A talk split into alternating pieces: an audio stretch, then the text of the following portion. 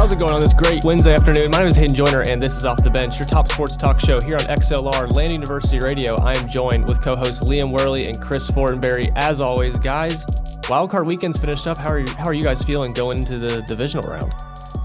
Great. Yeah, as a neutral N F L fan, I'm, uh, I'm excited to get uh, this weekend going. It's probably, I mean, this is, this is easily right the first time that... I mean, one of our hosts has had a team in the divisional round, let alone two of them. So I'm feeling I'm feeling fine and dandy right now. Yes, sir. My Cowboys, Chris, your Bengals got over a huge upset against the Chargers, or, well, not really upset, but a comeback. Bengals? Why did I say Bengals? Jaguars. You're from Cincinnati. You're not. You're not, You're from Ohio. You got Ohio State stuff. So he wishes what? he was from Ohio. What, what is going on right now? I'm so He's lost. a big old... He is a big Ohio guy. He's Am I just, losing uh, my mind? Am I losing my mind? Yeah, is that what it is? Yeah, a little bit. It's been a long day. Yes, yeah, Chris. He, yes, you're not yeah. from Ohio. You're an Ohio State fan. You always yes. wear a Bengals hoodie into the studio, which confuses I do. Me. I do. I am a big Bengals fan because they have a lot of Ohio State players on their team. There you go. So you got to cut the Bengals hoodie out of the out of the rotation. You got to wear a Jaguars hoodie. I don't even think you – do you even own a Jaguars hoodie? I don't own any Jaguars memorabilia, but I I need to start getting some. Then you're a Bengals fan, I, I feel like. I mean, I know more. I, I know a lot about both teams, but, you know, I'm from Jacksonville. Been been a Jaguar fan longer, so I guess there there you go. What do you – there's been a ton of the A F C talk about, like, having a, a Bills-Chiefs rematch, but I always see, like, the other counter where you can get a, a Joe Burrow-Trevor Lawrence rematch in the A F C title game, you know, reminiscent of that twenty nineteen championship. Right. Wow. I haven't even thought of that. That would be kind of dope. Which would you rather see? I'd love to see Jags Bengals. That's a that's a win-win for me. Yeah, one of your teams is guaranteed a Super Bowl appearance. Exactly. Yeah, that that'd be fun. It'd give us. I mean, the Bengals aren't really new. I'd rather, rather see the Bills than the Bengals in the Super Bowl, but it would give us something, some interesting storylines. Jaguars back to the A F C title game, but we'll get to those predictions later. Uh, we got a short show for everybody today. We're on Zoom as well, and all we're gonna do is recap wildcard weekend and, and preview a little bit of the divisional round matchups. We got four this week, and uh, we'll get all four of those decided for game picks later on. Liam's pretty much wrapped up game picks, so not much to play for other than pride. I think me and Chris still have second place to deal out, but it's pretty close. Yeah, I had, me, I had me a good week last weekend. Yeah, I think. What did you? What did you go? I went. I went four I went and two. Five and one. You went five and one. Liam went three and three. So a little reverse order, but. We'll try to redeem ourselves here with the divisional round, but we'll jump into wildcard weekend. We got six games to review. Super wildcard weekend, if I want to be, uh, you know, a puppet of the N F L, because we're trying to push that super into that title. But we'll start with the latest game, the Monday night game, the Cowboys-Bucks game. That was one of the closer spreads of the weekend. It was poised to be, uh, you know, a high-flying matchup. Tom Brady, the Dallas Cowboys, two of the biggest draws in the N F L currently. And it was the Cowboys that broke a like thirty-plus year road losing streak in the playoffs. They defeat the Buccaneers uh, in Tampa Bay with a score of thirty-one to fourteen. This is a game that had four missed extra points. Uh, Dak Prescott put on a clinic, and Tom Brady looked like he might want to retire early. And, I mean, for a Cowboys fan, this game was just fun up and down. I... I honestly, I, I don't want to go into the whole thing, like I said last week, about how I really thought we were going to lose, because I genuinely did think the Cowboys were going to lose this game. They, I mean, after the performance they put up in Washington a week prior and just the history of the way this team usually performs, I had no no respect, really, for the way they went into this game thinking that they were going to pull it off, because, you know, below five hundred Buccaneers team led by Tom Brady in a game the Cowboys are meant to win. Those are the games they usually falter in on the road in the playoffs. But they still, you know, somehow snuck in the victory, their first uh, their first road playoff win in, since the nineties. And, you know, they found a way to win, and they advanced to the divisional round to face a hot 49ers team and Brock Purdy. And, I mean, I'm excited for that matchup. But for you two, neutral fans, give me what, what was some of your insights, your big takeaways from this Cowboys-Buccaneers game? I mean, Dak lit it up. Tom Brady looked bad. Do you think the way the Cowboys performed can translate into, into Santa Clara uh, this upcoming Sunday? Uh, I think it can. I mean, uh, the Buccaneers have a pretty stout defense all the way around. I mean, and uh, San Francisco definitely does as well. So if you can play uh, like you did last week, which what a great performance by Dak. Uh, my opinion, he probably had the best overall performance of a quarterback uh, in the Super Wild Card weekend. So if he can continue that, I expect it to be a at least a competitive matchup. Uh, but, I mean, y'all had great all-around team play on both sides of the ball, aside from, uh, you know, maybe a little fella missing four extra points. But we'll overlook that for the time being. And uh, I think it can translate to a possibly even a win out there in Santa Clara. But I don't know uh, about all that because Brock Purdy played pretty dang well for his first uh, playoff game. So we'll see how that goes. Yeah, I think um... – looking at it, you know, the Bucs was probably this is probably one of the worst coach teams in the playoffs. Uh, I don't think Todd Bowles has any business being a head coach. He was never good before when he was a head coach, and he sure isn't good now. Uh, taking a team that had a, a lot of talent to a below five hundred record and a abysmal uh, performance in the playoffs. So I'm looking more at the coaching side for the reason the Bucs game went the way that it did. Uh, as for the Dallas Cowboys this weekend in uh, San Francisco, uh, I think I think it'll be it, – it's hard for me to sit here and think that Dallas is going to have a chance to win this game when historically, or for what we know recently, they haven't played very well against San Francisco, and especially this being the most talented San Francisco team I think the Cowboys will have faced uh, here recently. Um, Dallas has a has a you know kind of a bad – streak going with not making it past the divisional round since the nineties. Um, I don't know if that's going to end with this matchup. I think this is probably the worst team they could have faced going into the divisional round. And uh, I don't know. It's going to be interesting to see if the same Dallas team can back it up. However, I don't think that the Bucs team was necessarily very good that they played with a forty-five-year-old quarterback throwing sixty-six passes because you have no run game whatsoever. That's really not going to work out. So those are my thoughts. And they just fired Byron Leftwich today. So yeah, that uh, that proves.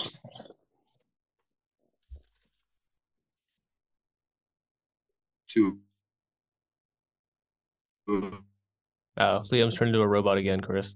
Been yeah. pretty faulty. So building offseason for the Buccaneers. Yeah, with Brian Leftwich gone, I can't imagine. You know, Todd Bowles has been fired yet, unless I've just missed any social media posts today. But I can't imagine he's super far behind. It was a disappointing year for the Buccaneers overall, eight and nine. They scraped by to a playoff berth, and you know, it, people had faith going into going to the playoffs for them, and that's kind of the reason I thought the Cowboys were going to lose because you just you can't you can't falter Tom Brady in the playoffs. You just simply never know what's going to happen.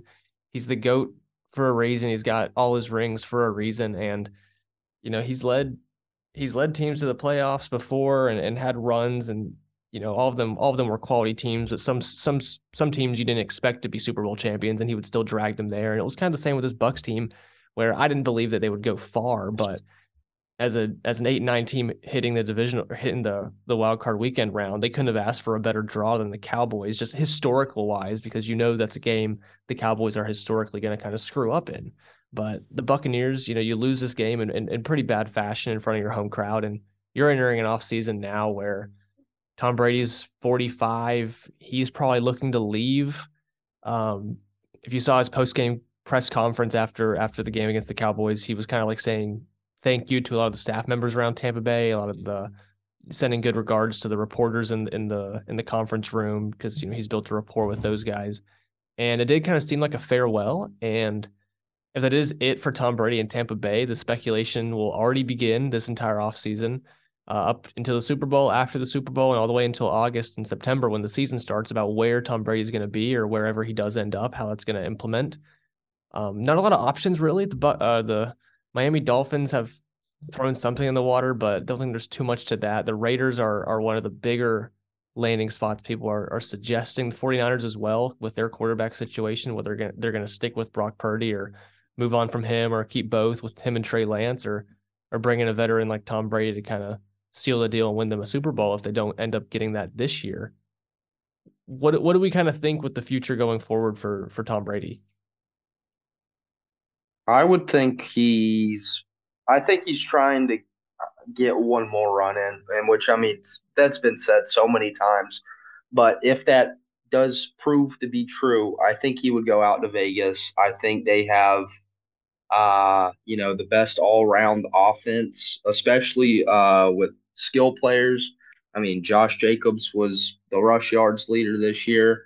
Devontae Adams, Darren Waller, Hunter Renfrow, Mack Hollins. I mean, bunch of bunch of solid receivers there as well. They can build up that O-line a little bit, and uh, you know, they they're probably going to need some coaching changes as well if we would see them, you know, be successful in the playoffs. Uh, so I, I mean, I could see that, but I, I don't think San Francisco. I think they'll end up rallying behind uh, at least one, if not both, of those uh, young quarterbacks that they have. Yeah. What do you got, Chris? Oh, I was just going to say, I think, you know, it would be funny if he went to like a Jets or Miami to play against New England, go back into that division again, but I, I don't see that happening. I think uh, best case scenario for Tom is that San Francisco comes up short in the uh, playoffs this year, maybe gets to the championship game or Super Bowl, and it may be poor quarterback play is not able to push them over the edge. Uh, and they would look to a guy like him to get the job done, seeing that they've been to the Super Bowl twice in a matter of five years and not been able to win. Uh, I think you can look back on Trey Lance when his first start, lost to the worst team in the N F L. Um, to me, I would look to trade Jimmy G and potentially Trey Lance um, to get more pieces, get Brady, let Purdy learn under Brady for a whole season. And that's only going to make him better. You can probably make a run at the Super Bowl. I would assume they'd be the favorites, and let Brady go out with his hometown team, with his, you know, childhood team. And uh, I think that'd be a cool way for it to go. And, and then you can let Purdy take the reins when that's over and watch how it's done by, by the GOAT. Uh, but I think the Ra- either the Raiders, like Liam said, makes a lot of sense. Uh, and, of course, San Fran would be really cool, but we'll see how that all plays out. San Fran would be, I mean, as a as someone, as, you know, my team's in the N F C, I would want Tom Brady to kind of leave because I'm kind of sick of this man. And it's only been three years that he's been in Tampa Bay, but I'd rather shove him back to the A F C with the Raiders or somebody to make them their problem again. But for the 49ers, I, it would be smart to take Tom Brady, I do think, because Trey Lance is young, and and whatever experience he, he sustained at the beginning of the season was kind of wiped out with the injury. I think it's an easy point to say that he's the most inexperienced starting quarterback or potential starting quarterback like the league's almost ever seen, because he did take like a year off in college and he just played a division or an F C S schedule or an F B S, whatever the other one is. I can't keep them straight ever. That's F C S. Yeah, at North Dakota State. Didn't have a lot of games under his belt there. Comes into comes into the N F L and just hasn't gotten the, the minutes and, and the plays and the snaps to – to really have a feel for the game yet. I mean, Brock Purdy's played more games than Trey Lance now um, at six and oh. So if you want to bring in Tom Brady, kind of let those two learn under them, that wouldn't be a bad decision by by San Francisco. I do like that idea. I do think that that the Raiders have maybe a more favorable argument just because there's not that, I don't know. I don't really know. It's a tough one between both teams. It's fifty-fifty if he wants to go to either place. If I'd assume, if I was just like putting a, a feeler out there right now, I'd probably take the Raiders because, you know, Tay Adams there, Josh Jacobs, gives him more of a direct system that he's used to rather than the complex system of Kyle Shanahan and how that offense runs. Tom Brady's going to want to be the focal point. And, you know, we've kind of already figured out with San Francisco that you can almost plug and play any quarterback in that system, and, and it works pretty well. So maybe Tom Brady wants to have an easy end to his career, but knowing the way that guy works, he's going to want to uh, to go out, you know, guns a-blazing, bats swinging, and and try to get that last ring for him. Yeah, I agree. I mean, I, I I would be kind of shocked if you you know announced he was retiring again, but who knows with uh, how his personal life's been this past season. Yeah, if he announced, oh, yeah. if he announced he was retiring, would we really be shocked? Because I mean, he did it last year and then he unretired. If anything, I'd be waiting for the social media post to come out two weeks later saying he's unretiring. Yeah, it doesn't really make sense for him to retire though. Like, if you're going to go ahead and lose all that you've lost in unretiring, you may as well play for another five years and milk this as long as you can. Because it truly, like, why would you come out of retirement, lose your family essentially that you had, the relationships that you had, that was, you know, the family bond, I mean, mm-hmm. I know it's still their still family. It's not nothing changed in that matter, like with his kids, but with his wife and all that, that's completely changed. Why come back or why leave when you could have just left a year ago and and not risk everything that you risked? Yeah, I do agree with that. I mean, that's like I don't expect him to retire at all, but I mean, he likes a challenge, but at the same time, he may just, you know, kind of, I don't know, actually finish on a high note this time. Yeah, I mean, this is two yeah. straight years he's walked out of Raymond James Stadium and kind of, you know, head down, didn't really look around much, just kind of belted out of the stadium, and everyone's expecting to have some big announcement from him. And, you know, last year he took a few weeks to decide he wanted to retire, and this year he said that, you know, he's going to take some time by himself to figure out what his next move is, and whether that is to go to San Francisco or Las Vegas or back to, you know, just back to his house and, and, and end off his amazing, his amazing career. We kind of got to wait and see, but it's almost one of those things where you just hold your breath the whole time until, and until the first snaps of the twenty twenty-three season roll around. I don't know if I'll truly believe him in whatever he does. Yeah, I don't yeah. see why any team would not want him, seeing that this guy just broke the record for most completions in a season at forty-five years old. I mean, he put up four thousand six hundred yards, twenty-five touchdowns, nine interceptions, or twenty-four touchdowns, nine interceptions. You compare him to Justin Herbert's stats, who's a twenty-four-year-old in his prime. Uh, he had the only difference in the stats between Herbert and Brady was one hundred yards, in which Herbert had one hundred more yards, and but Herbert had an extra pick. And they had the same amount of touchdowns. So I just I don't see where this guy's slowing down. He's really he's really not slowing down. I mean, you look at his stats now, and I've said this before to Hayden, his stats this year were better than each of his first seven years in the league.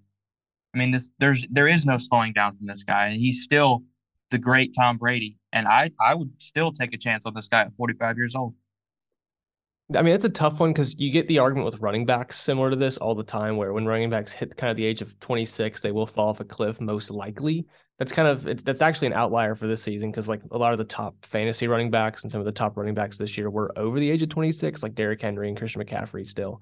But usually when you get those running backs and they hit like over, you know, three, four hundred carries a year, the next season they're typically not as well off. They'll technically usually have a down year just because of the strain it put on their body to, to get, you know, belted that many times. And for Tom Brady at forty-five years old, yeah, it's impressive that he, you know, broke his record for completion or, you know, attempts completions in a year. But is that really something that you want to be relying on as much out of a forty-five-year-old quarterback? And I'm sure a lot of that came from the Buccaneers being an eight and six team, being a team with not a very good offense, bottom bottom third in the league, definitely. And they had to play behind for a lot of the times. And we kind of saw that with the with in the Cowboys game where Tom Brady attempted sixty-six passes, I believe, which is definitely not a way, you know, that's that's not a system you want to rely on. And so, I, I mean, Chris, I'll agree, twenty-four touchdowns, nine interceptions. It's been a great year for him. Uh, not nowhere near as good as it was last year. And last year, he still had the team and the coaching to get him to a Super Bowl. And they fell short a little bit to the Rams in the in the divisional round in that spectacular game. But wherever he goes in the future, I do think it needs to come down to the coaching staff and how they implement him. And if they want him to be a pure pocket passer or, you know, kind of just be a guy to, to, to, to be a check down guy, be a guy to dump off plays, be a manager. He's done that a lot of his career, and he's also taken that, you know, pocket passer, shotgun kind of quarterback style. But if he goes to San Francisco, we know that's going to be implemented. If he goes to the Raiders, I, we don't know how that system is going to work under Josh McDaniels, but he is familiar with him. So I don't know. It's kind of a tough one, but I think Tom Brady's got to be smart with his offseason move because, you know, where he goes or or what he decides to do retirement-wise, it's it's going to affect it. And, you know, we kind of saw the downtick in play he had this year because, yeah, he set some records. But if you watch the Cowboys-Bucks game, it was not reminiscent of Tom Brady whatsoever. Do you blame that on Brady, though, or do you blame that on what he has around him? Well, I was going to say, you can you can put some of the blame on the Cowboys' defense. They had a very good plan with it. And, I mean, for Brady, you still have Mike Evans. You still have Chris Godwin. Russell Gage was in the game most of the time. Julio Jones. But do we think, do we think outside of Mike Evans that any of those guys are, you know, top twenty receivers in the N F L? Julio Jones, definitely not. Chris Godwin has that ability, but I, but he's still coming off injury. He's not as explosive as he's been in the past. Russell Gage is a quality guy. I'd say he's top forty, top thirty maybe. But, I mean, that's still... I'd say as like an overall... I'd say as like an overall core, they're probably a top six to seven yeah. local receivers. I was about to say that, I mean, just for contrast, because the, the team they play, they have a better receiving core than Dallas at the moment, I'd argue. I think a lot of the way Brady played, well, a lot of the way the offense struggled came down to the coaching, because like you said, Todd Bowles doesn't really deserve to be a head coach. But, I mean, if you watch that game against the Cowboys, Tom Brady threw like five or six passes just absolutely in the dirt.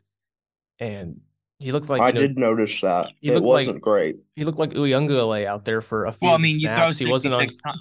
You throw sixty-six times. Eventually, I mean, some of them got to be bad.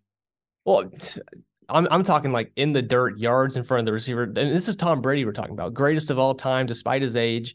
You'd expect him to make some of these like seven, eight yard completions, and he just didn't. There was a play I remember when they were they were trying to drive right before the end of the half, the first half, and he just kind of threw it ten yards over the head of Mike Evans, I believe, on the left side when they were trying to get a quick eight, nine-yard check down. And those are just things that you don't see out of Tom Brady that much. And that comes down on him.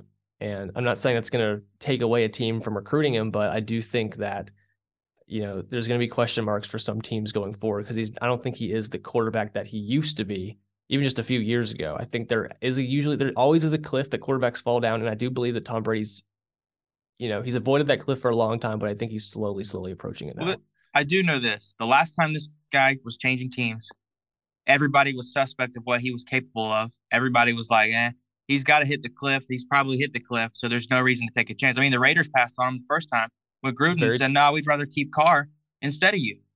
And, I mean, look how look how that benefited the Bucs and look how that benefited the Raiders. The Raiders no longer are going to be with Carr and have gotten nothing out of that since that time. And the Bucs are Super Bowl champions and been to the playoffs three straight years. So yeah. My question is, do you make the same mistake twice or do you, you know, do the right thing? And I think the right thing is taking a chance on a guy who's time after time after time proved everybody wrong. I think if they do it for the fans and like, like genuinely do it for the fans and maybe, you know, short-term organizational goals, like I'd say they do it, but like if that if they're aiming for eight to ten years down the road, maybe not. But I mean, if I was in the Raiders office right now, I would be trying to sign that guy to uh, a- at least a one-year deal, at least give somebody a hurrah. I mean, same with San Fran. They haven't won a Super Bowl since the nineties as well, correct? Correct. They've been to two, but they haven't won one. Exactly. I mean, you obviously it's the quarterback position not pushing them over the edge because I know they've had elite defenses both times. Mm-hmm. Yeah. I mean, you know, that's still T B D this year. They still got a shot. And, I mean, it doesn't seem like Brock Purdy's, you know, left lifting off that gas pedal even though he's in the playoffs. Yeah. I mean, yeah, it'll be interesting to see his play as the, the game's, you know, stakes get higher and higher. Yeah, I mean, it only took him about a drive to settle in this past week, so that was, you know, encouraging to see if you're a Niners fan. Yeah, it'll be it'll be interesting when he when he's able to play a team that, you know, maybe can punch back a little bit stronger than the Seahawks, and that'll be yep. that'll be when it's interesting to see how he responds. Fair. That's gonna be the big, I think, the big battle for him in this in this divisional round matchup with the Cowboys. He hasn't faced a quality defense yet. He just came off of, you know, a game in the wild card against Seattle where it's a divisional opponent. He knows them well. The, the coaching staff knows them well, so they can game plan for Seattle very well. And he was phenomenal in that game, and I'll give him all the credit. He's now six and oh as a starter, got a playoff win under, under his belt as a rookie. That's something not a lot of people. Um, it's a very finite list where rookie of rookies that can win a playoff game. But, you know, like I said, some of the the five games in the regular season he played, they weren't against the toughest of competition, and now he's going at, going up against the Cowboys defense that absolutely snuffed the Buccaneers offense, which isn't a great offense nonetheless, but Cowboys defense, Micah Parsons, those guys have been known as one of the best defenses in this in this league this season, and they're going to come out with revenge on their mind from the game last year where they lost in Jerry World, and now it's their turn to go to the Niners' home field and defeat them. But for Brock Purdy, you know, in the games that he's played since he's since he's taken over. I mean, the Cardinals, Raiders, Commanders, Seahawks, these are the defenses he's been playing. And the offense has been spectacular, but there hasn't been a lot of pushback. And for the Cowboys to win this game going into Santa Clara, I do think that's going to be one of their main problems or one of their main you know, bullet points to focus on, because this team is phenomenal in the run game. Their defense is top tier. Their pass rush is one of the best in the league. Secondary, while suspect at times, can still produce some good stops. And for the Cowboys, the one weakness that the the 49ers have that they need to kind of exploit if they want to win this game is that quarterback position, because he's a rookie and he's done phenomenal so far, but all rookies will have a moment. Rookies don't go undefeated the whole season. Even some of the better rookie seasons, like um, like Ben Roethlisberger or Dak Prescott in recent years, you know, there comes a time where, you know, they kind of falter. I remember Dak losing to the Giants both times. People thought they should, you know, bench him for Tony Romo. And if Brock Purdy somehow becomes, you know, Mister Irrelevant to go undefeated in the regular season and lead his team all the way to the conference championship or hell, a Super Bowl, that's going to be one of the greatest stories in N F L history. But I don't know if he's that guy to do that story. And for the Cowboys, that's going to be their main focus. You got to get pressure. You got to do what they did to Tom Brady this past week and dominate the line of scrimmage on the defensive side and the offensive side to give Dak some time to time to pass. And that's going to be their best way to keep up. This game is going to be a track meet, and I'm excited to be in attendance.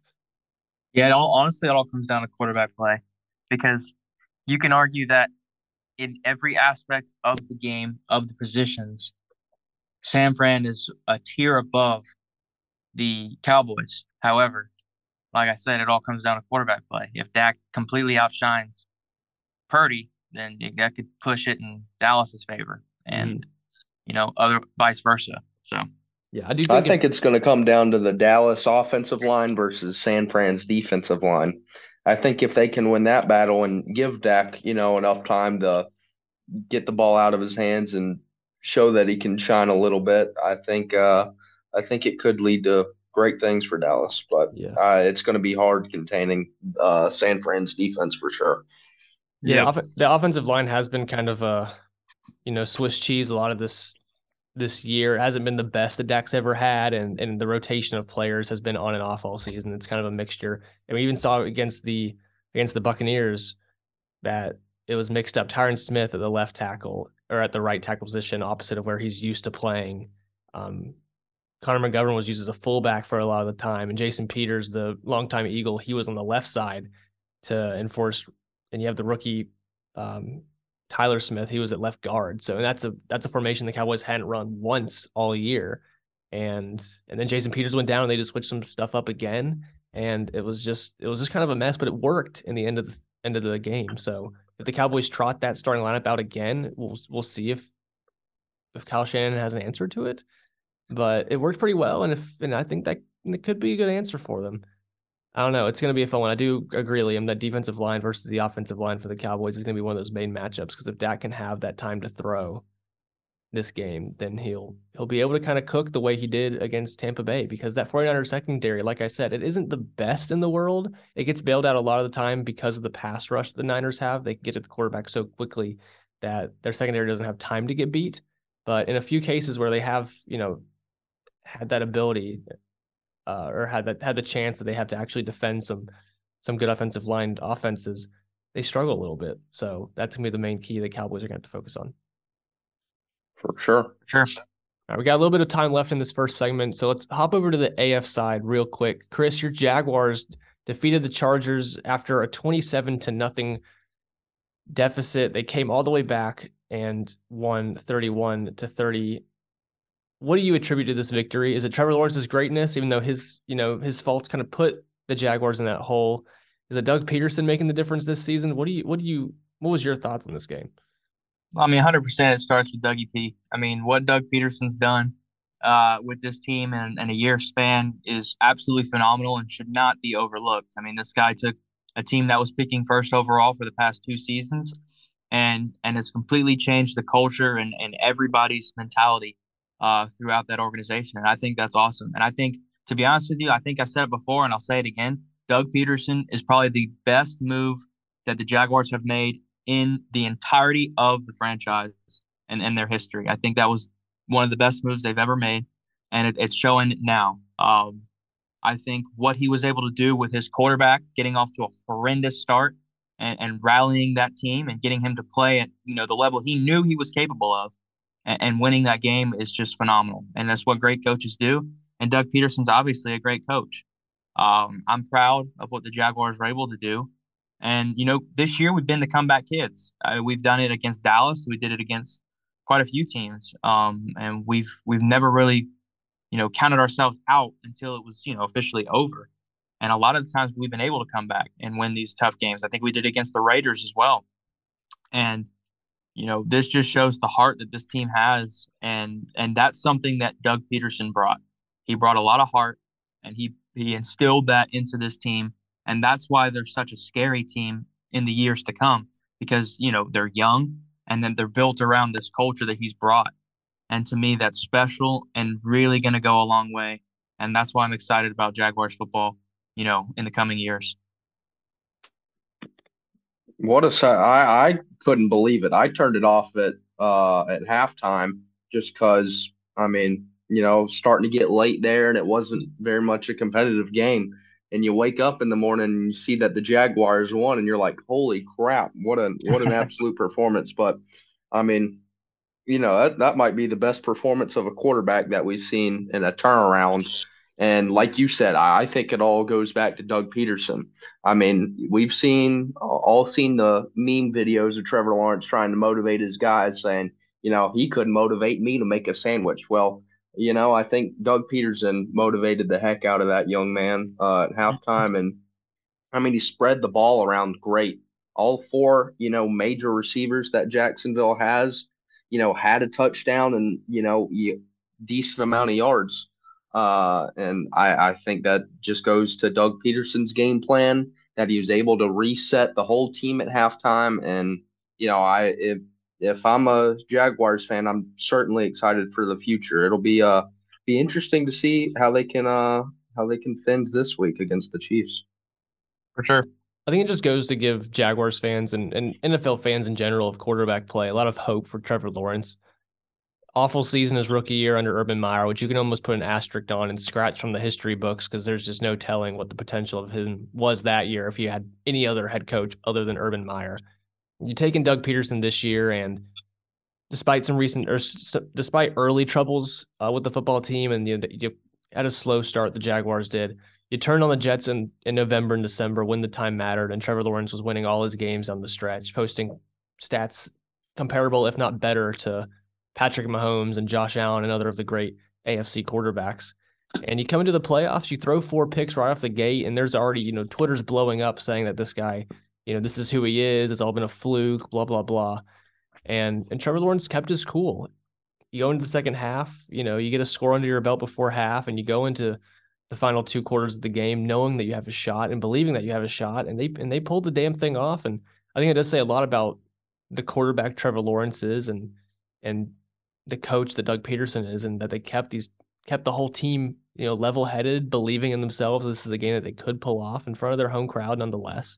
And I think it's it's just one of the most impressive wins of this postseason, if not the entire season. Because despite the faults of the Chargers, we can get into why the Chargers lost this game, but they're still a quality football team. And this was a game the Jaguars needed to win, and they got it done. And they have a chance in the divisional round to uh to play, you know, the best of the best in the A F C and the Chiefs, and and maybe shock the world. For sure. For sure. Yeah. And for the Chargers, Staley has he's not been fired yet, but I think he's going not yet. He, he's probably no. on the chopping block. They actually know. just said that his job was never in consideration. Mm. Mm, interesting. Yeah, I mean, Dallas yeah, says top. The G M said he was asked today if head coach Brandon Staley's job was ever at stake, and he said no. That was probably more media discussion than ours. The front office belief in Brandon hasn't changed. He's got our belief. Our players believe in him. He's a tremendous leader. Mm. Interesting.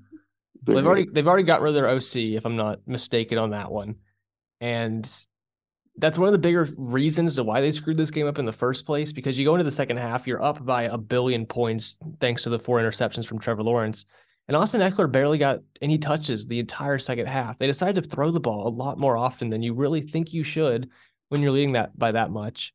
And even if you go three and out, if you just run one series where it's three runs to Austin Ekeler up the middle or around the outside and just stay in bounds, you're burning off, you know, a minute and a half, two minutes of the clock.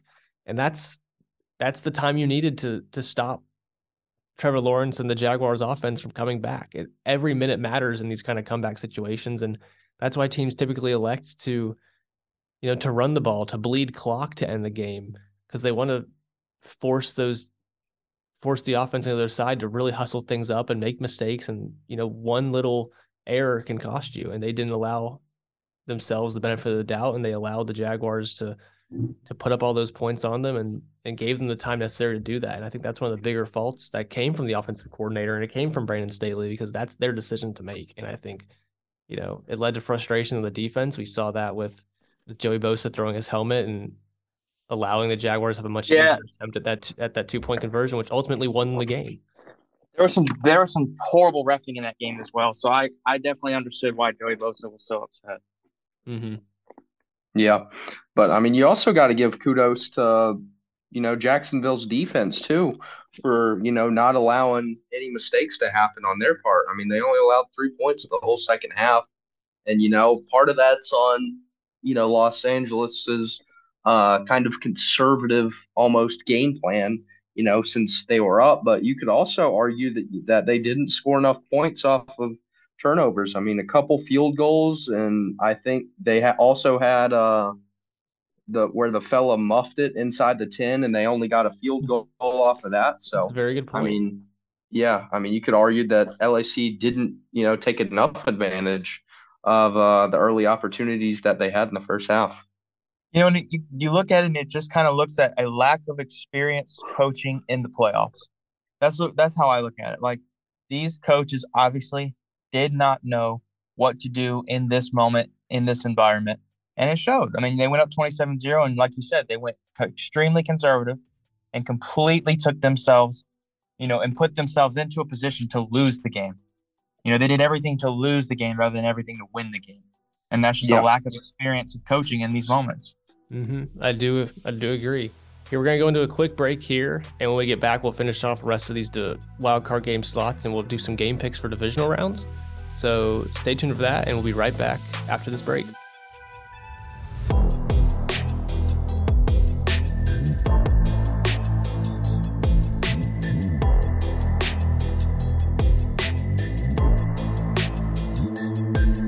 And we are back here on Off the Bench. My name's Hayden Joyner, joined with Liam Worley alongside me. Chris had to leave, so he is adios, but Liam, we're still on, so we'll stay on for another couple yes, minutes.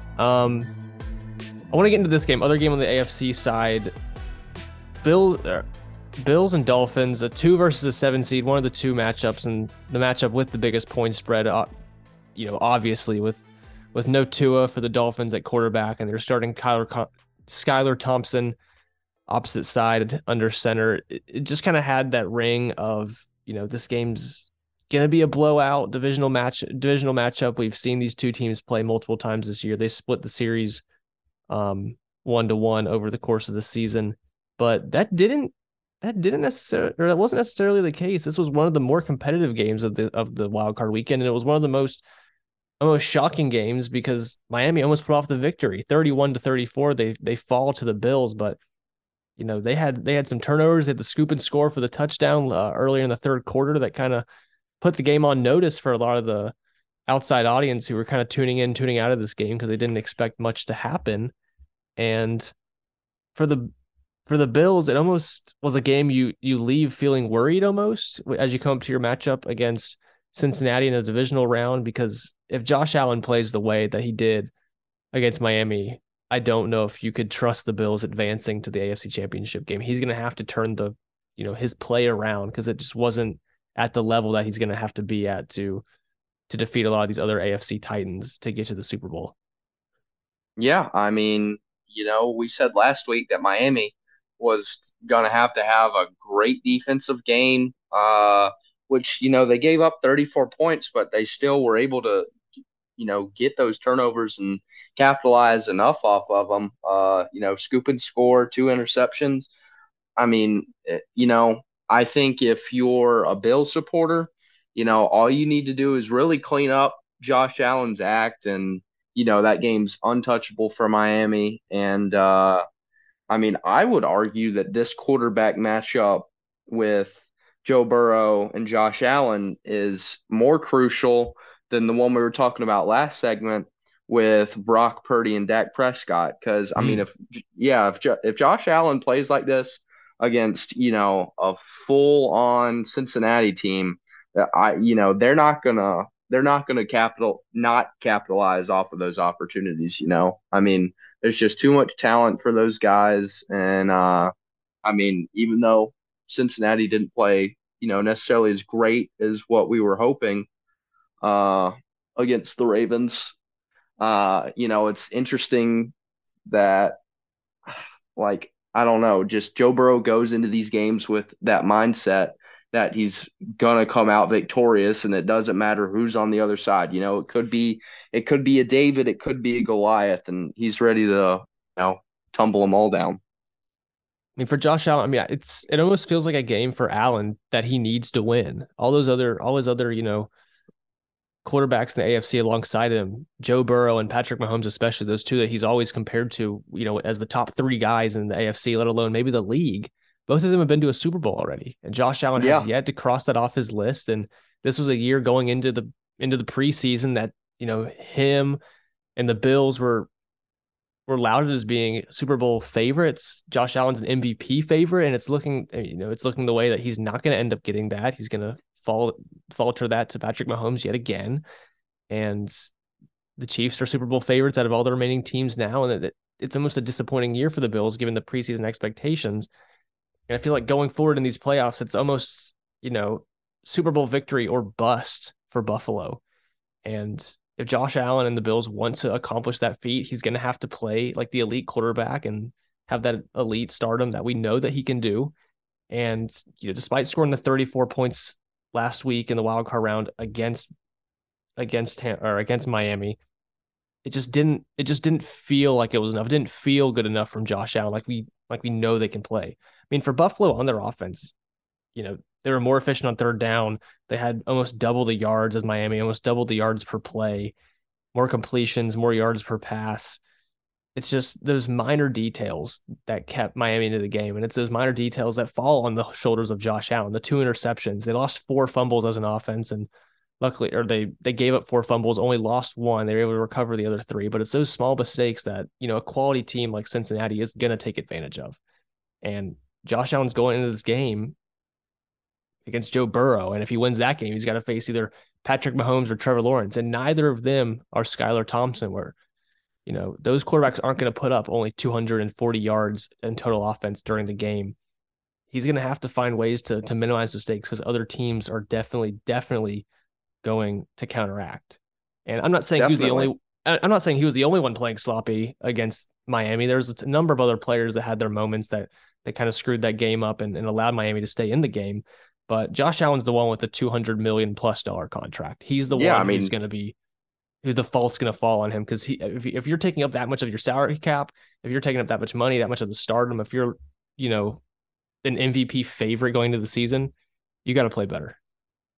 Definitely. I mean, he's their keystone, you know, uh, and you know, the Chiefs and the Bengals, you know, did better in the playoffs last year compared to, you know, Josh Allen. And if you're a Buffalo fan, you have to see him play well this game or else you're definitely let down. I mean, I've been saying it for eleven months. The Bills have been my favorite to win the Super Bowl in that amount of time. And, you know, right now is not the right time to falter if you are Josh Allen. So, you know, if he can just clean up those little things, like you were saying, those little details, you know, they're they're favored to win the game.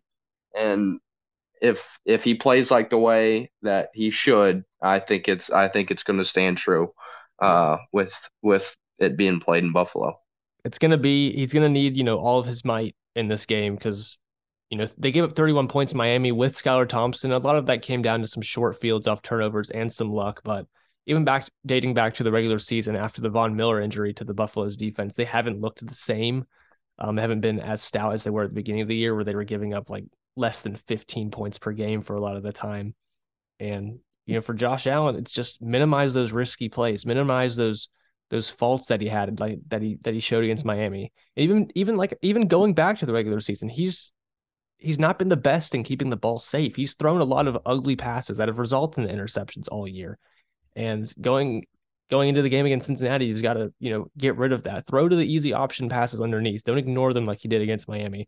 Don't run into clean in, or don't run away from clean pockets into sacks trying to make a play or chucking up risky deep balls just because, you know, you want to prove that like you're that hero player. It's just minimize those mistakes, and I think they'll be good. And I don't know who I'm going to pick for that game yet, but we'll get into that in a second. But it's just he's just got to be safer with it, and I do think he will. He can bounce back from it. It's just you got to keep that in mind because it only gets harder. And if he wants to break that stigma and be up there with the class of the A F C, you know, he's got to at least make a Super Bowl this year, I feel like. I think so too. But I mean, also if you're a Bills fan, like, they haven't had a running back that they can count on. And if you're Josh Allen, you know, you want a running back that you can count on. So it takes a little bit of that weight off uh, his shoulders because, I mean, Devin Singletary and James Cook, you know, they're they're decent, but they're not they don't carry enough weight of the whole offense to where, you know, Josh Allen, his gameplay is purely dependent on whether or not they perform the way that everybody wants them to. Uh, like, uh, I mean, James Cook had that fumble and he didn't lose it, uh, you know, but it's it can't be that way for the future if you want to see long-term success for this organization. Mm-hmm. I do do agree. Are you going to get into some some previews and some game picks, Liam? Yes, sir. I'm ready. All right, let's start with this game since we're already on it. Bills and Bengals. Four games left, five games left, or no, seven games left total in game picks. Four divisionals, two conference championships, and one Super Bowl. You're mathematically winning, or you're going to win this season in the final season uh, while we're in college. So congratulations on that one. Thank and you, sure. Let's hear your expertise. What's what's your preview for this game? How do you think Buffalo or Cincinnati can can pull this one out, and who do you have winning it? Uh, I mean, I think this this is going to be one of the best games of, of the whole year, really, mm. uh, that we've seen, which, you know, Bills have been in a couple of those. Uh, so it's going to be tough, man. I, I'm leaning towards the Bengals. Uh, I, I'm a big Joe Burrow guy. I think they have all the right pieces on offense at this point. I mean, even if they don't have, you know, as good of an offensive line uh, that you would like to see. But Joe has taken what he's learned from last year and applied it to this year, and it's just made him that much be- more potent of a quarterback. So I think the Bengals are going to sneak it out. Uh, it, it's definitely going to be a one-score game, in my opinion. I think I do think Josh Allen's going to play good enough to where they can win this game. I just think the Bengals are going to outclass them in, in the details. For, yeah, for Cincinnati, they had, and I'd argue that going forward, even even facing the Bills and potentially the Chiefs or the Jaguars or whatever that the N F C has to throw at them in the Super Bowl if they make it that far. I want to, I really want to say that they, they face the toughest defensive opponent they will have to in Baltimore for them specifically. Even even if they face San Francisco or the Eagles defensive line in the Super Bowl, I, I think just the way the Ravens prepare for that game and set up that game, they obviously as divisional opponents, they know how good the Bengals are and they know kind of how to defeat them. You know, they pushed all the right buttons against Cincinnati to to prevent them from, you know, really going off and and claiming that like ten plus point spread that the game was. They only they only won the game by by single digits, only a one possession game at the end of it. And it came down yeah, to, and it, it, it came it down to a ninety-nine yard fumble recovery to put them in the lead. They were going to go down seven in the fourth quarter. Yeah, exactly. I do think that was perhaps their toughest test they had to pass in these playoffs. And they passed it with flying colors. They got the job done. And Chris Collinsworth pointed out on the broadcast when during the game that Joe Burrow was, you know, essentially calling all the plays from the line of scrimmage. And that's not something you really want your quarterback to do all the time, but Joe Burrow executed it very well. He got the job done. And it's almost going to be a sigh of relief going to Buffalo because that defense is nothing like the Ravens. It's going to be a tad more forgiving. And the Bengals have, you know, as good a shot as any to, to repeat into the A F C Championship game. And it is a really tough game to call. Like you said, it's probably going to be one of the best games of this entire season. We were, we were sadly, you know, that was taken away from us due to, due to the DeMar Hamlin situation a few weeks ago, and we'll get a full sixty minutes of Bengals and Bills this week in Buffalo as opposed to Cincinnati like it was back in week sixteen, I think, sixteen or fifteen, whatever it was. Um, this is a tough one, but like we were saying with Buffalo earlier, Josh Allen had a poor game against Miami. He's going to come in with a chip on his shoulder, trying to, you know, bounce back from that, prove some people wrong, make it to an A F C championship for the first time in a few years, and, you know, hope for that revenge game against the Chiefs. And because of that might, I just, I'm going to go with the Bills in this game. I think it's going to be extremely close. I mean, maybe thirty-four thirty-one, same score like the the Buffalo-Miami game, but uh, I'll keep the Buffalo Bills rolling on this one. It's it's going to be tight, and honestly, any team could take this. But I think it's just, you know, despite the shortcomings of Josh Allen this, in the wildcard round and some of the last weeks of the regular season, I do think they're going to pull this one out and uh, and sneak this victory by Cincinnati. For sure. I mean, I, I can't wait to see this game, but, you know, if if you're a Buffalo fan, at least you have, you know, the comfort of it being at home. And uh, I can imagine it'll be some hostile conditions in uh, Orchard Park. Mm-hmm. Jump over to the other side of the A F C. Chris's Jaguars against the Chiefs, four versus one seed, but, you know, despite being close in the seeding, uh, this game does have one of the bigger point spreads. I think the biggest of the remaining games, maybe close with the uh, with the Giants and the Eagles. But Jacksonville's coming yeah, into Arrowhead. Yeah, this is the biggest spread. Biggest spread. What is it at? Yeah, nine right now. Nine. Jacksonville's coming to Arrowhead, number one seed. Andy Reid's like almost undefeated after a bye week. It seems he's like forty and four or something ridiculous. Wow. I know. I mean, Kansas City's favored. We know what they have, but for for Jacksonville, what what do you think needs to set them apart in this game to to have a shot? Uh, you know, Trevor Lawrence is going to have to play a whole game this week compared to a half. Uh, with that Chiefs that Chiefs defensive line with Chris Jones is absolute, you know, it's going it's going to cause him a lot of problems this game. Uh, so it's going to be how he can do that, and he's probably going to have to hit a lot of checkdowns to E T N or whoever, uh, so they can, you know, just get some positive yardage and not take sacks. Uh, I think I think that's going to be the key is, you know, how Trevor Lawrence deals with the pressure. Uh, man, I, I see it being a tough tough hill to climb if. if you're Jacksonville right now. But, you know, Doug Peterson's, you know, like we said earlier, has the experience. Trevor Lawrence went through all the hoops last week. So, you know, he's got to be feeling pretty confident going into this game, regardless of who he's, who his opponent is. But uh, I, I just see the Chiefs outclassing them. Uh, I'd like to say something about Isaiah Pacheco. He's, mm. you know, he's been an interesting guy who's, didn't get a lot of snaps at the beginning of the season, but he's really shined as uh, the R B one over there at Kansas City. And, you know, it, it just makes that Kansas City offense that much more dimensional that you have to stop that many uh, skill players. Yeah, the emergence of him's really helped that offense kind of, you know, be more balanced attack rather than Patrick Mahomes just chucking the ball every play to Travis Kelce or whoever he can find down in, in the secondary. These two teams did face off um, in the regular season, and it was a twenty-seven to seventeen victory for the Chiefs over Jacksonville in week ten. This was a game, I mean, against the Chiefs defense on the road. This was in Kansas City, like this upcoming game will be. Trevor Lawrence, twenty-nine of forty, two hundred sixty yards, two touchdowns. It wasn't an awful performance by him, and this was at the time when the Jaguars were three and seven at, you know, at the very bottom of the valley they were this season in, in terms of the valleys and hills they've gone through in twenty twenty-two. But Trevor Lawrence is a different quarterback now. Like I said, in the last like five, six weeks, he was putting up numbers equal to, if not just slightly better than Patrick Mahomes. So he's going into this game with a little bit of revenge on his mind. And Doug Peterson, Andy Reid, they're the only two remaining head coaches with Super Bowl titles. So they know what it takes to win in these games. And the coaching matchup, I think, is going to be a serious uh, talking point going into this game. It's going to be a fun one. And definitely, I hope, I hope the Jaguars keep it close. I really do. Um, the Chiefs are favored, like you said, you know, the greatest point spread uh, of the remaining four matchups. And that's probably going to be a little too much for the Jaguars to overcome. But making it to the divisional round after they started, I mean, at their low, is three and seven, like I mentioned. Or I mean, you've even four and eight if you want to push it that far. If you had told them that they had made it to the, to the divisional round and had a competitive game against the Chiefs in Arrowhead, like I predict they will, I think fans will leave this season very satisfied for the future, especially, you know, with Calvin Ridley coming in next year and them having, you know, they've had decent draft luck recently, so we'll see how that goes. But I'll take the Chiefs winning this one, but I'll take it. I'll take the Jags to cover the spread, make it close, like, you know, twenty-four twenty-eight. I do think Trevor and this this offense will put up a good fight.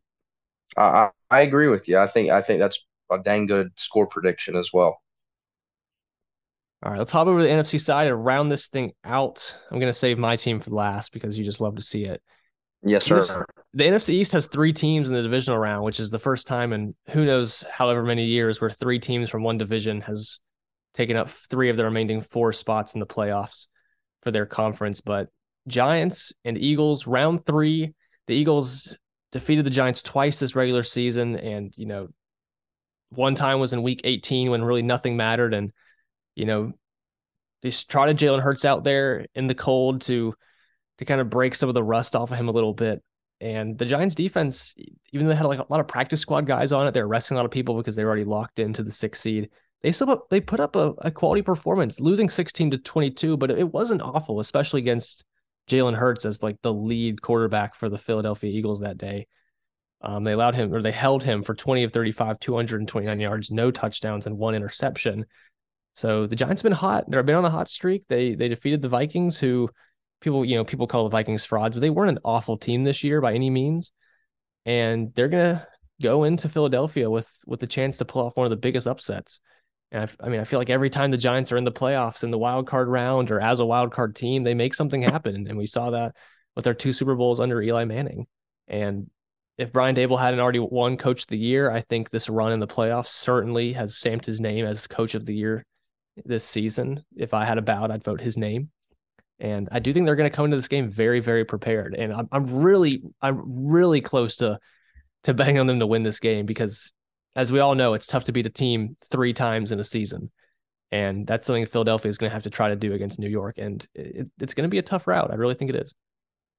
Uh, I agree with you. I mean, I think if you're a Giants fan, I think you're more excited for the future than what uh, Jacksonville fans may be for their organization. Because oh, wow. Brian Daboll has done been able to do so much this year with very little. If they are able to get, you know, a g- good receiver and, you know, stack their offensive line a little bit more, you know, a lot of their key players on both sides of the ball are very young. I mean, they have been great at picking offensive linemen in the draft with Thomas and Neal, you know, both on from Georgia and Alabama, who are the best of the best.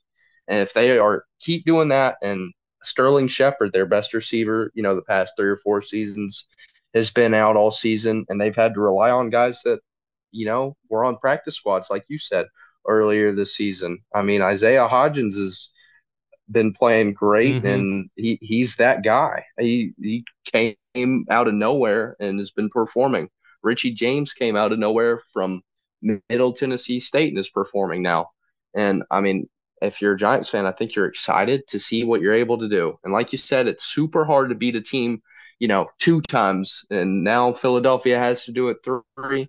It's uh, it's going to be a hill to climb for the Giants, but I th- I think they can do it. But I'm going to have to probably pick the Eagles. Uh, you've given Jalen Hurts enough rest to, you know, get back to one hundred percent. And we've just been talking about all year how uh, how they've probably the best all-around squad in the N F L. So I think uh, I think they're going to be able to get it to the N F C Championship. But I'm going to say this now so we can timestamp it and, you know, make it next next year yeah. or whenever.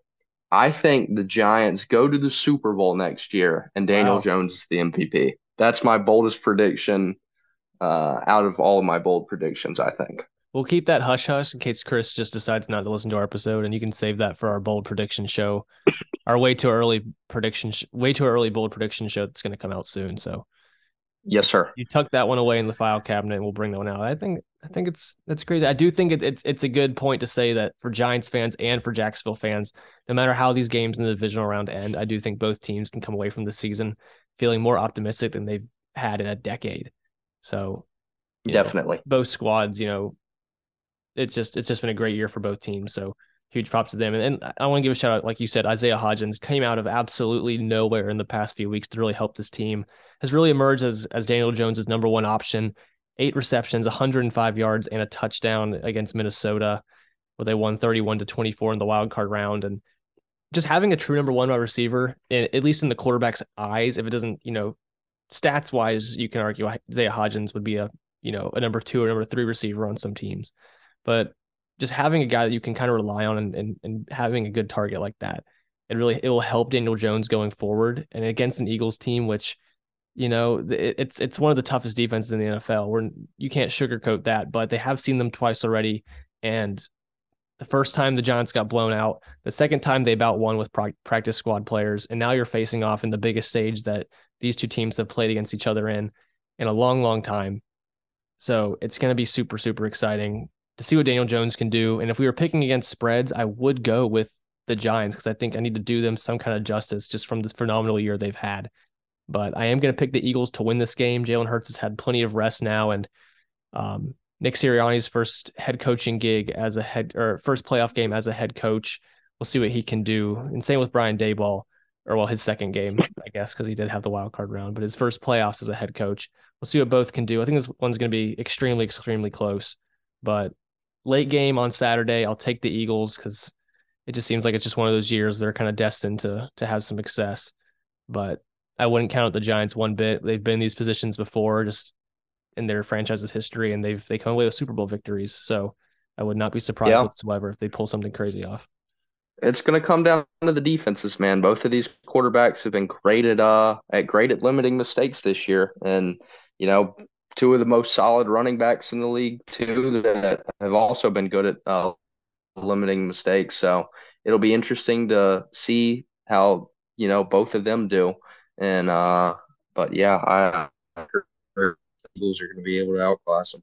Yeah, I'll, I'll give one last shout out. I mean, Brian Daboll's done a phenomenal job this season. We already know. I think he's coach of the year. But just over the last couple of weeks of the regular season and and the playoffs last week against Minnesota, it, it kind of seems that he's really figured out Daniel Jones and this offensive system. Because, I mean, yeah, Isaiah Hodgins is your number one receiver, and that just kind of shows that you don't have that star power necessarily on offense outside of, of really Saquon Barkley.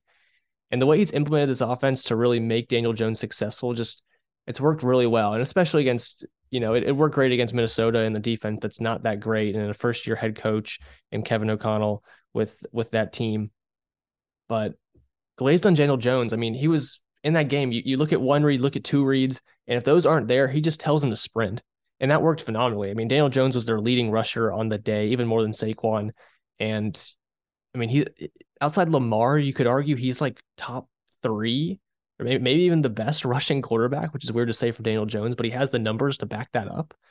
And if they can implement, I'd say he's, I'd say he's third. You'd say he's third. Yeah, I mean, he's he's right up yeah, there. Yeah, I would. I mean, it doesn't look graceful, but no, yeah, I mean, he doesn't look graceful, but he gets the job done effectively. And I mean, he's, you know, not afraid to get in between a few defensive players. And he did, I didn't see him slide this past game. So, I mean, I think, you know, that to pro- probably convert some. Mm-hmm. Yeah, I mean, and he's been. He's always been that guy to run. And I feel like people do underestimate that ability of his very, very often. I mean, there's always that joke video of him running for like the sixty yard touchdown and tripping like fifteen yards before the goal line. And that's, that's going to follow him for his, his entire career. But I think he's done plenty of that to, to overcome that video. And, you know, he used to be kind of an indecisive, a turnover prone quarterback that people thought like, oh, the Giants should cut after a year or so. And I do think, you know, I don't know if he's the guy to lead you to a Super Bowl, but I think he's he's his ability is getting better and better every year. And even just in this season, you can witness that under Brian Daboll. He's made him successful. He's made Daniel Jones successful in this offense. And, you know, he's more decisive now. He knows when to throw or when to scramble or when to take a check down. And he was the difference maker in Sunday's game. I, I really do feel like, I mean, Saquon Barkley had his moments, but Daniel Jones just continued and t- continued to make the smart play, not make mistakes against Minnesota's defense. And compared to the week sixteen matchup where the Giants lost on that game-winning field goal, you know, this is a completely different game for them. And for Minnesota, it was only like it was almost like they played a different quarterback just from the evolution of what Daniel Jones has had. So, I mean, huge shout out for him. And we'll see if they can kind of continue the Cinderella run against the Eagles. And I mean, I'd love it for them to beat them because I do think the Cowboys have a better shot against the Giants than the Eagles. But I mean, I'm fine with facing either team, honestly, if the Cowboys can pull it yeah. off in San Francisco. But we'll get into this yeah, one sure. probably. I don't know if I'd say it's the marquee matchup, but it's probably the N F L's favorite matchup simply because it's it's two historic franchises, two of the biggest fan bases in all of the N F L across the country, and two teams that have a very long and deep playoff rivalry. The forty-niners and the Cowboys do. They met in Jerry World last January where, you know, Dallas slid a little too late and did not leave enough time on the clock to clock the ball and, and make one last ditch effort to throw into the end zone. And San Francisco came away with a win. Dallas is going to look for revenge, and they came off, came off probably one of Dak Prescott's best game of the year, one of the best overall games as a team they've had all season, probably their best, I'd, I'd argue, since the Minnesota game. And as for San Francisco, they're riding the Brock Purdy high off of six straight victories. They score over forty points against division rival Seattle. Both teams are coming in hot into Santa Clara. I want to want to hear what you got, Liam. How do you how do you feel going into this game for both teams? Uh, you know, I'm I'm really interested.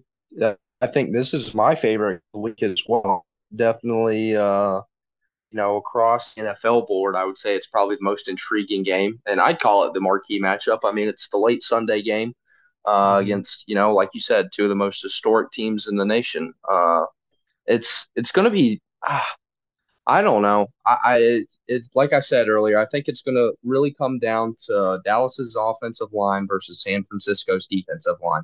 If you, you can give, you know, Dak that extra half second, second to make decisions and, you know, keep the ball in safe positions on the field, I I think Dallas can, you know, scrape it out for sure. And that's kind of what I'm leaning towards right now. I do think that San Francisco has a better all-around package.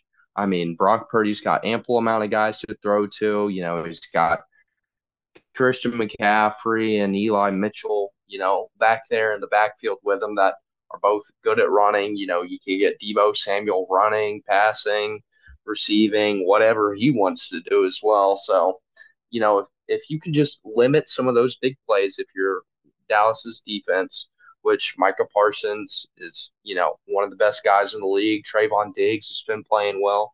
And, you know, after Dak had a few rough games at the end of the regular season there, he really shined this past week. And I think he's going to take that momentum. And I think that's – I think Dallas ends up getting the victory in a super close game out in Santa Clara. Yeah. Well, I'm glad you take Dallas. Um, yeah, Dak Prescott – that might be the first time all year I did. Yeah, and I'll, I'll applaud you for it. Um, yeah, Dak, after that Washington game, it, it kind of just left a bad taste in a lot of Cowboys fans' mouth when going into the playoffs and just thinking this is going to be another year of a one and done, have a bad storyline all offseason about how we lost to Tampa Bay. And he put all that behind him, came out with one of the best performances of his career, first uh, first Cowboy to ever have five touchdowns in a playoff game, and he joins a very, very small list of quarterbacks that have four passing touchdowns and one rushing touchdown in a playoff game. It was just it was just a phenomenal performance from him and from the defense all around the entire game, outside of the one play where Xavier Rhodes got beat, um, beat deep late in the fourth. And luckily the pass from Tom Brady was a little, little too long, but outside of that play, I felt the defense made very little mistakes the entire game and capitalized on, on a lot of the errors that Tampa Bay made, getting the, the interception in the red zone, like two plays after they showed the graphic where Brady hadn't thrown an interception in the red zone since he was a Buccaneer. And it's almost like you could tell that was going to happen just from that graphic. Um, screenwriters, man. Yeah, it's like, yeah, someone stole the script from the N F L and, and teased it a little bit too early, it seemed. But yeah, this game, I mean, both teams are going on a high. It's tough to argue whether this a victory would mean more for the Cowboys organization and Dak Prescott, or if it matters more for Brock Purdy. But this is a, this is a game that both teams desperately want to win. San Francisco has one of their best teams they've had. I mean, they've had good teams that have gone to the Super Bowl in recent years, but I think this team's just right up there with the best that they've had. And the N F C is more wide open than it's ever been with with young quarterbacks that Kyle Shanahan can kind of exploit.